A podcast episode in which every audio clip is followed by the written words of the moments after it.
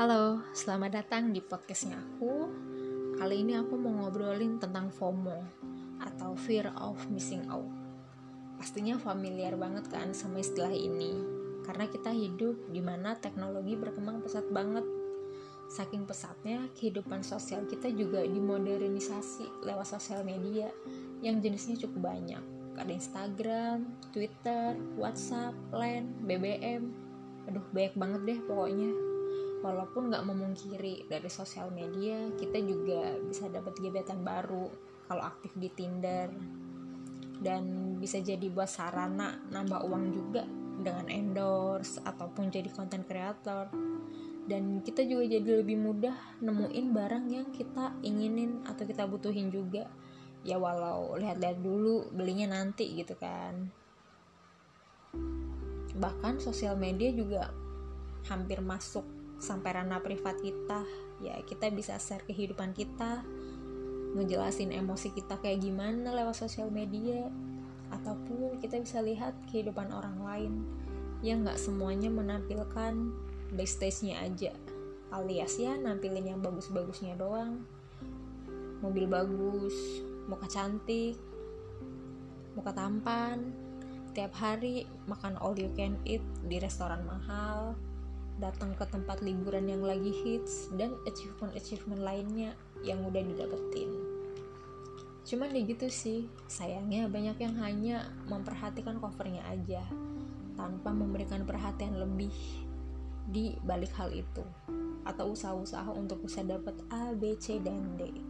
Sampai perilaku itu bikin diri sendiri merasa kayak terganggu. Bahkan melihat si sosial media ini kayak apa sih toxic banget ini IG toxic banget ini Twitter gitu kan. Padahal ya kita yang harusnya ngendaliin sosial media ini.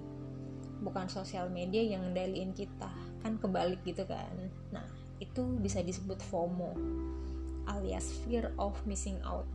Suatu keadaan di mana perasaan kita takut ataupun cemas ketika nggak tahu hal-hal kekinian dan nggak tahu kehidupan teman kita di sosmed bahkan saking ingin tahunya ada yang rela ngabisin uang buat ke tempat hits ke kafe baru biar bisa upload aja gitu di sosmed. Yang mungkin padahal nggak merasa butuh.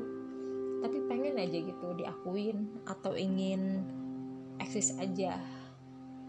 Cuman dia balik lagi sebenarnya FOMO ini wajar. Karena kita sebagai manusia ingin diterima di masyarakat atau ingin diterima di lingkungan terdekat kita cuman ya jadi berlebihan aja.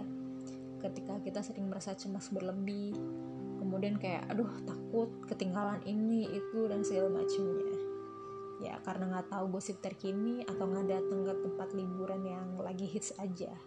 Malah cuma di rumah atau di kosan doang scrolling IG goleran di kasur sambil ngerasa insecure gitu iri overthinking ataupun jadi terobsesi sama apa yang orang lakuin di sosial media. Nah kalau kayak gitu sebetulnya udah nggak sehat sih. Cuman ya balik lagi tadi gimana kita mampu buat ngendaliin emosi tersebut. Dan jangan lupa juga buat ya seenggaknya jangan ngebanding-bandingin deh kehidupan kita dengan orang lain. Karena proses dan waktu setiap orang itu berbeda. Dan tiap orang punya nilai yang berbeda di kehidupannya. Mana yang esensial dan mana yang enggak untuk episode pertama udah dulu. Thank you.